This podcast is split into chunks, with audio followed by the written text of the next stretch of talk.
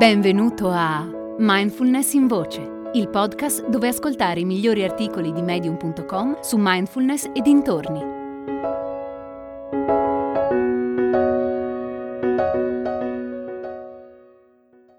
Ridurre lo stress?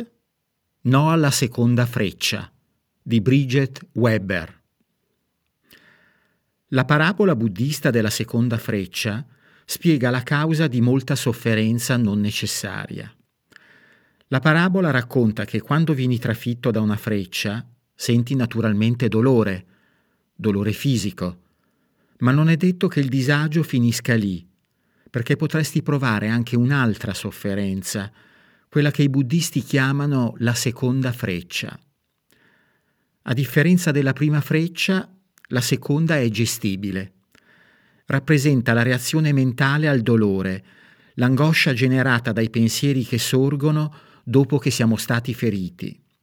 Quei pensieri aggiungono altra sofferenza al dolore fisico iniziale. L'essere trafitti o meno dalla seconda freccia dipende da come ci relazioniamo agli eventi della nostra vita, in particolare a quelli negativi.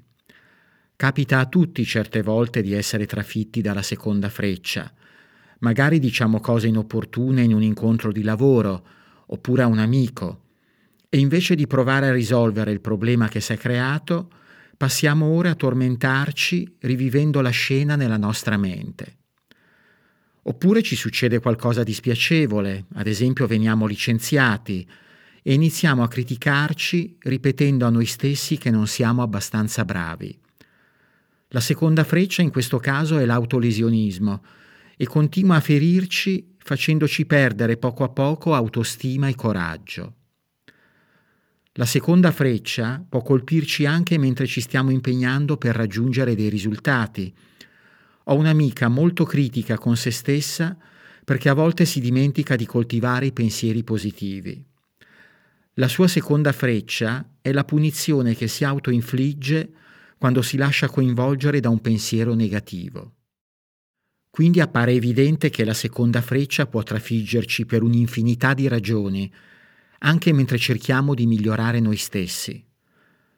La consapevolezza è il primo passo per smettere di ferirci con la seconda freccia. È necessario riconoscere il momento in cui il nostro arco immaginario si tende prima di scoccarla.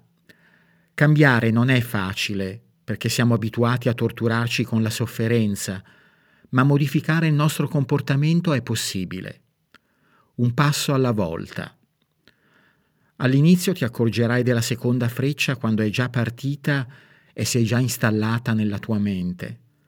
Con forza di volontà e spirito di adattamento potrai comunque ridurre la sofferenza che ne deriva. Il passo successivo sarà comprendere che tu sei responsabile di quella sofferenza e tu puoi gestirla e che per quanto la prima freccia sia inevitabile, puoi sempre limitare i suoi effetti sul tuo benessere mentale. Con una pratica consolidata potrai fermare la seconda freccia prima che ti colpisca. Il fatto che la tua mente stia imparando un nuovo modo di funzionare ti aiuterà a sviluppare una nuova saggezza e a scegliere una risposta diversa rispetto al passato. A quel punto sarai in grado di vedere chiaramente come reagisci al dolore e lascerai andare ogni resistenza alla prima freccia, accettandola. Accettare la prima freccia è un passo fondamentale. La seconda freccia non parte mai a meno che non resisti alla prima. Resistere non serve a nulla. La rabbia o l'ansia che provi per la sventura che ti è capitata non cambiano le cose in meglio anzi, sono un'arma rivolta contro te stesso. Il modo per smettere di farti del male è imparare ad accettare ciò che ti disturba. Questo non significa essere d'accordo con quello che è successo o dire che va bene così. Significa smettere di lottare, smettere di rimanere ancorato al passato con il tuo dolore e tornare al presente per provare a risolvere il problema che ti preoccupa. Quando agisci in positivo, prendendoti cura di te, cercando aiuto o provando a risolvere il problema in un altro modo, riduci l'importanza della seconda freccia e la situazione si alleggerisce. Lascia andare il bisogno di cambiare quello che è successo. È capitato qualcosa di spiacevole, ok, ma è passato. Quel che rimane adesso sono scorie ed è ora che te ne liberi e vai avanti senza gridare al mondo l'ingiustizia che hai subito.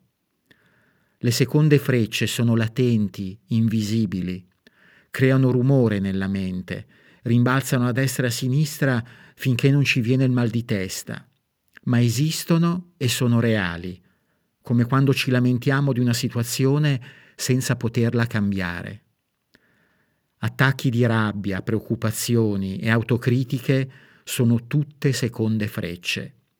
Una volta che impari a riconoscerle, ti accorgi di quanto male ti fanno e smetti di alimentarle, a tutto vantaggio della tua tranquillità mentale.